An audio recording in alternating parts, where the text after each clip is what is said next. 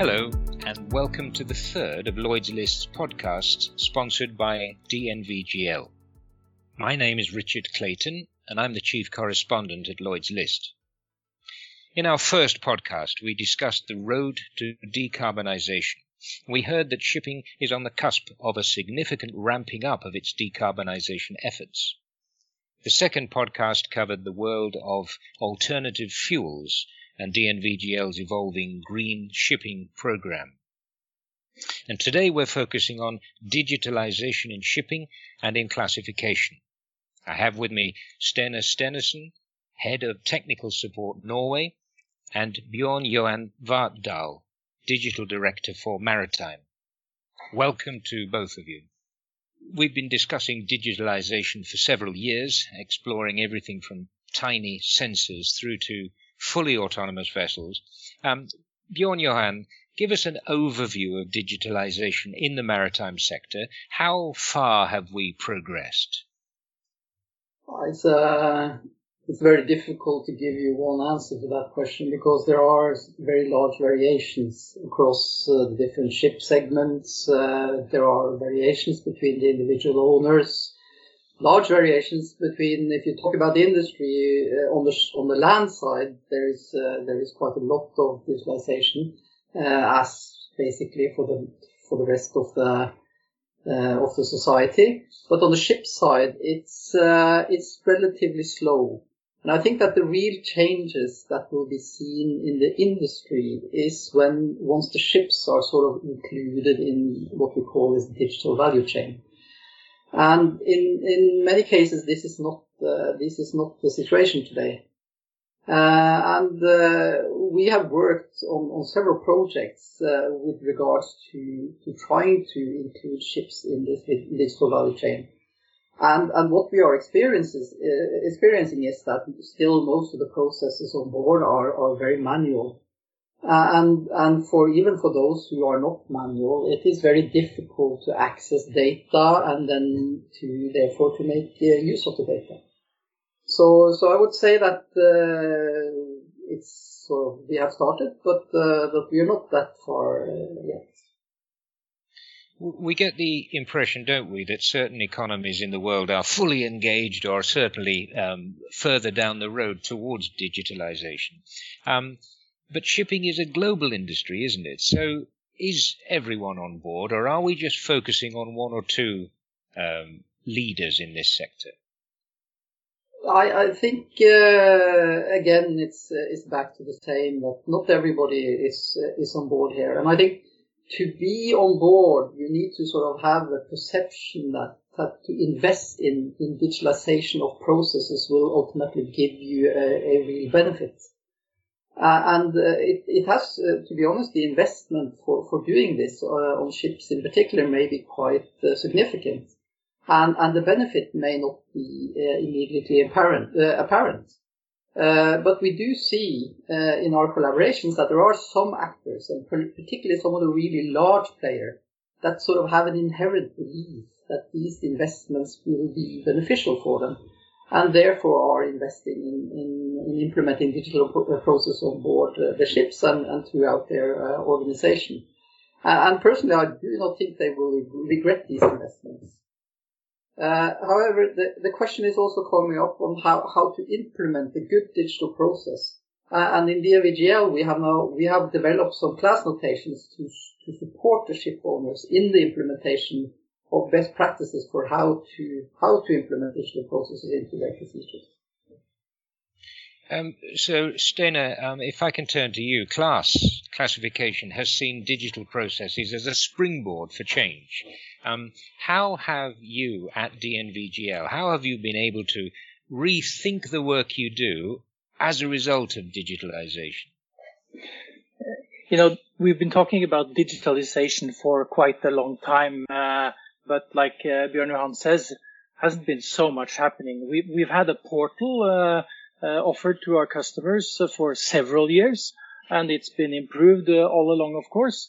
Uh, but I would say that the first real big delivery we have had on as class is the digital certificates we, we delivered in 2017. I mean, talking about it now, it may not be such a big deal, but imagine we were sending certificates after the vessels around the world so that they had an original copy on board. And that's just three years ago. But now it's a press of a button and, and uh, a valid and updated certificate is there. So that was the first big thing we did.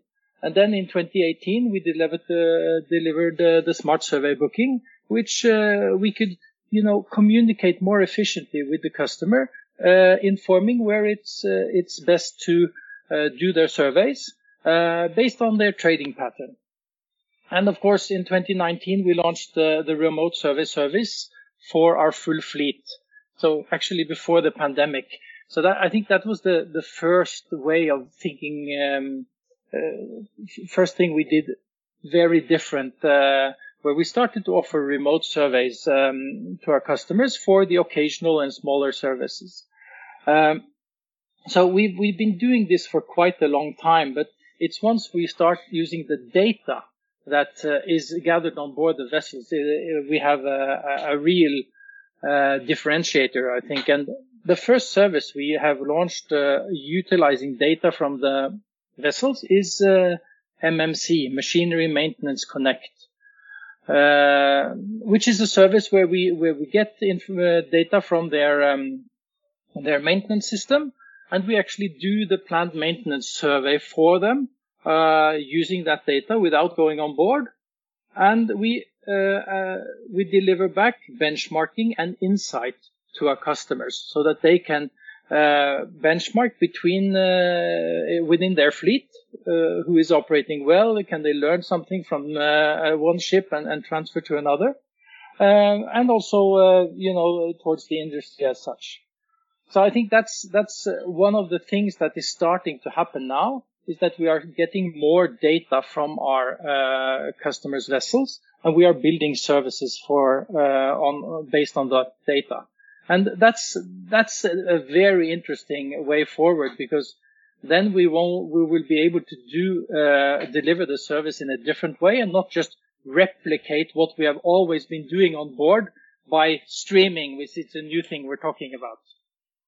But a lot of these processes, as you say, you were working on or working through before COVID. So, so what's happened this year? Has COVID accelerated the way you work, or has it in some way hindered it?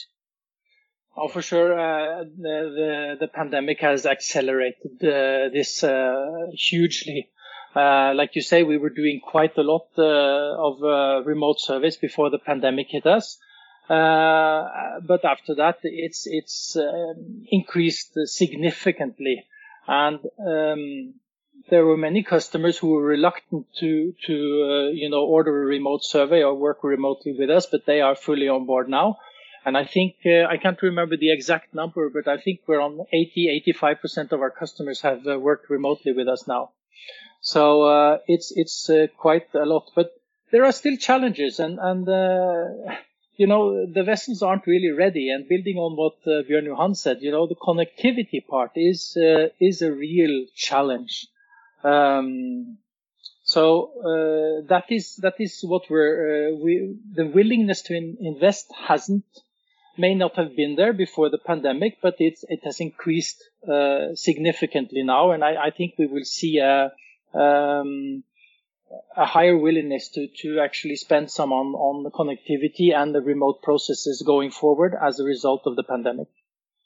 So, Bjorn Johan, we talk about the challenge there of connectivity. Uh, one of the other challenges we've got, surely, is the standardization of data and, and processes.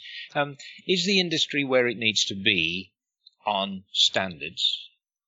Uh, I can categorically say no. Uh, and I, I don't think you're actually seeing the importance of standardization before you're really sort of getting your hands dirty and starting to, to look how to implement the digital process ownership. Uh, and, and for me, there, there are sort of there are two key benefits uh, enabled by uh, standardization. Uh, the first one I would say is interoperability.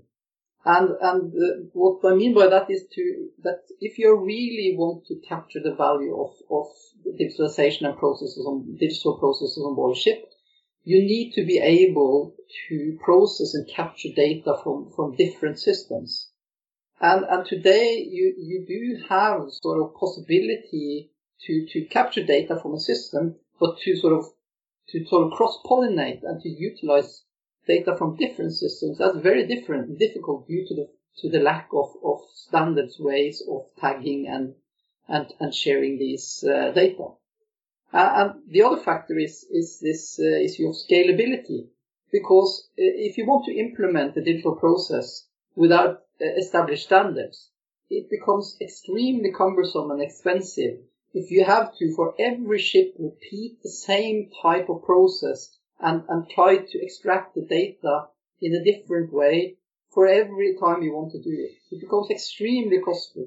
And standardization of data will really then significantly ease the processes and allow scaling to take place in a cost-effective manner. One of the one of the chief concerns of ship owners in any discussion about digitalization is that it makes the industry more vulnerable to cyber attack. Um, Steinar, what has DNVGL been doing to tackle that concern? Uh, yeah, cybersecurity is uh, is on has a very high focus these days, and uh, uh we know that um, there is uh, an increased uh, focus on it from regulatory um, bodies like IMO, and that they will also um, have requirements to cybersecurity uh, coming into force in 2021. So, so that's that's one of the things uh, that the regulators are doing. But but this is a uh, is a growing concern because of uh, more connected vessels and the threat that may pose.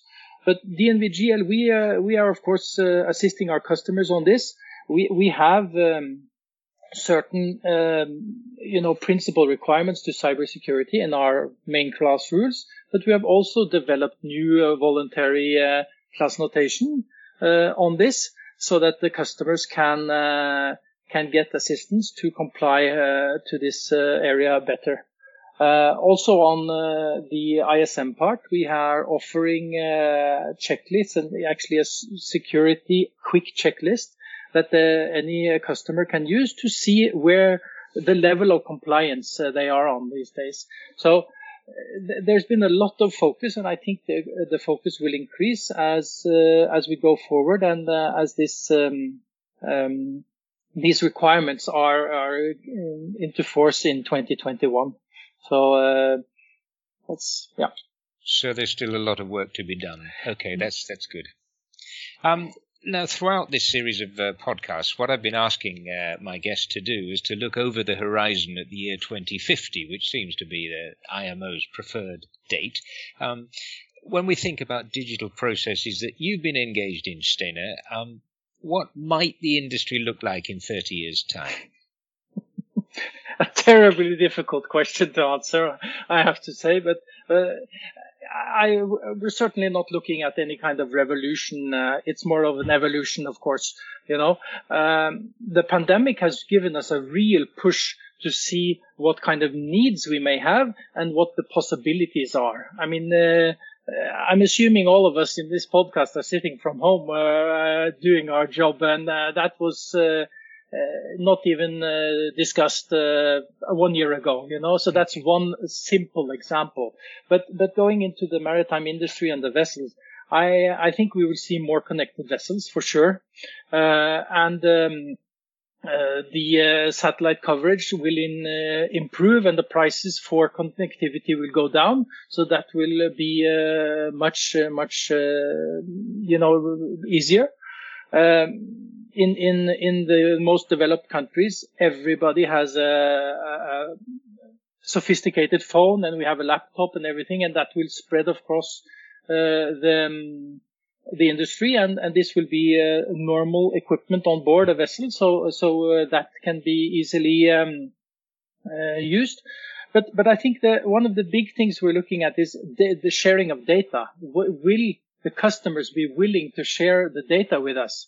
Enabling us to work in a different and smarter way. That's that's still one of the big questions. Those who are doing it with us now, they they reap, are reaping benefits, but we we see that many customers are still reluctant. Um, so that's a, a few thoughts from me. That's very good. Thank you. Uh, Bjorn Johan, uh, same question to you. Yeah, it's uh, it's as, as Steinar is saying, it's a difficult question, but I think that although sort of implementation of digital processes are, are slow, uh, within 2050, I think that will very, very much be commonplace. Uh, and then, particularly uh, when you look at the operations of ships, I, I, think that this will have a very big impact on sort of the distribution of responsibilities for how you are how you are uh, operating the ships. So it's, it's basically like Steinar is saying. Today we are sort of working not centrally; we're working in a distributed way. And same for the ship. If you if you have these digital processes, you have the information at hand where you are you could distribute these responsibilities in a different way that, uh, than they are done today. So, so it means that the functions that could be more effectively carried out from shore, they will be carried out from shore. Whereas if there are functions that are carried out on the ship and they are more effective carried out on the ship, they, they will be carried out on the ship. Uh, and but then of course there will be a lot of these functions that are carried out on the ship and maybe can be automated in order to completely remove the, the, the, the, the uh, need for having a person to, to carry out that function. And, and then, of course, even the functionality may also be carried out by an algorithm, which will make this function autonomous. So the question is then to what degree all functions on the ship can be made autonomous. I mean, that's questionable, but I believe that in 2050, it is quite possible that for some, some ship types and onboard functions, these could be automated uh, or made autonomous. And uh, it could then also feasibly lead to even for some ship types having having unmanned ships, for instance. So I don't think I don't think that is necessarily uh, unrealistic. But in order for that to happen, you really have to implement the digital process in a good way first, or it will not uh, even be possible. So thank you very much. That was uh, that was very interesting from from both sides there. Um, no, no, doubt the path to a digital future will have many challenges uh, to overcome, and some of those we've uh, addressed just now. Um, it's obvious to me that digitalization can raise our game in efficiency, in safety, in man-machine interface, uh, decarbonization, and let's not forget in profitability. Steinar Stenersen Bjorn Johan Vartdal, thank you for showing us a glimpse of shipping's digital future.